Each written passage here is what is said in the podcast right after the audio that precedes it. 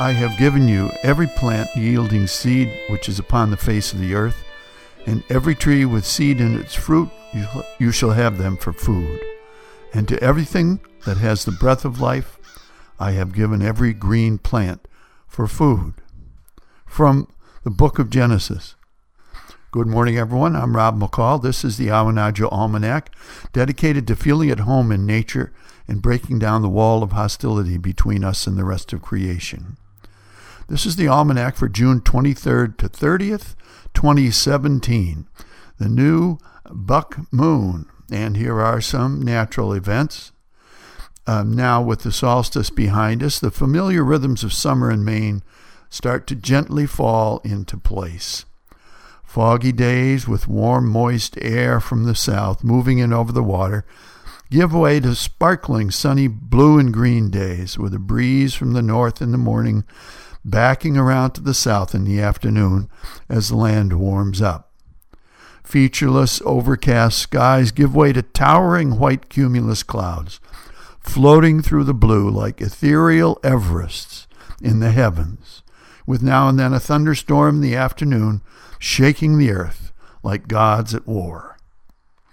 And in your face black flies give way to slightly more polite mosquitoes and no-see-ums.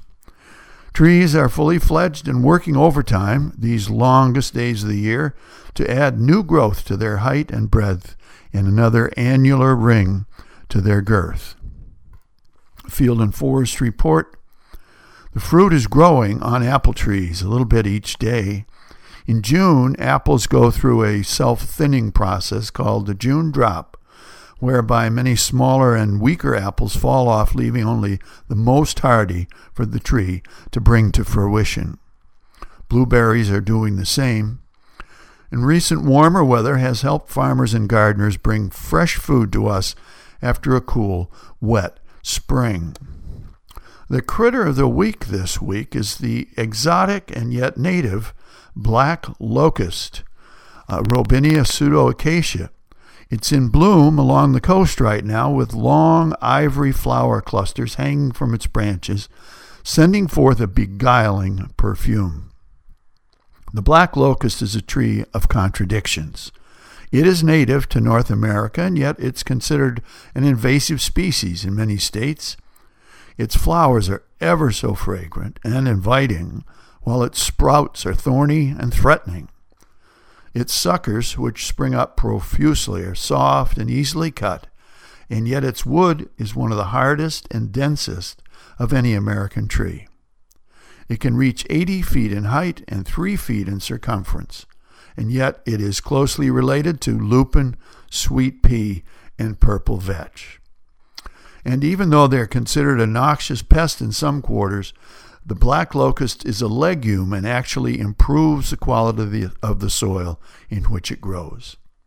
If you have a black locust nearby, see how much the flowers look like lupin. You'll be amazed. And wait until you see the giant beans later in the fall. Black locust, a tree of riddles. And here's a rank opinion Maine's new food sovereignty law brings to mind the old saw as Maine goes, so goes the nation. And we hope other states will follow Maine in protecting the right of small farmers to sell food locally without unnecessary regulation and control by the state. It is good to remember that this new law places responsibility on growers and buyers to be sure the food is safe and of good quality. They need to get to know each other.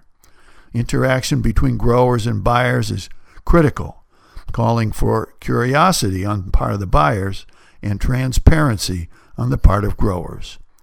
With regular and frequent open farm days, local food markets and festivals, and visits to farms. And another big plus of the new law is that in a time of bitter party rivalry, the left and the right joined hands on this issue as Maine presents yet another sterling example to the nation. And finally, here's a seed pod for you to carry around with you from Walt Whitman. This is what you shall do love the earth and sun and the animals, despise riches, Give alms to everyone that asks. Stand up for the stupid and crazy. Devote your income and labor to others. Hate tyrants. Argue not concerning God. Have patience and indulgence toward the people. Take off your hat to nothing known or unknown, or to any man or number of men. Re examine all you've been told at school or church or in any book. Dismiss whatever insults your own soul, and your very flesh shall be a great poem, and have the richest fluency, not only in its words, but in the silent lines of its lips and face, and between the lashes of your eyes, and in every motion and joint of your body.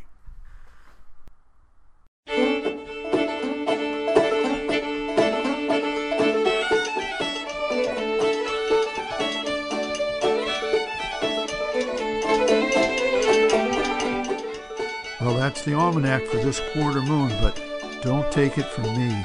Go out and see for yourself.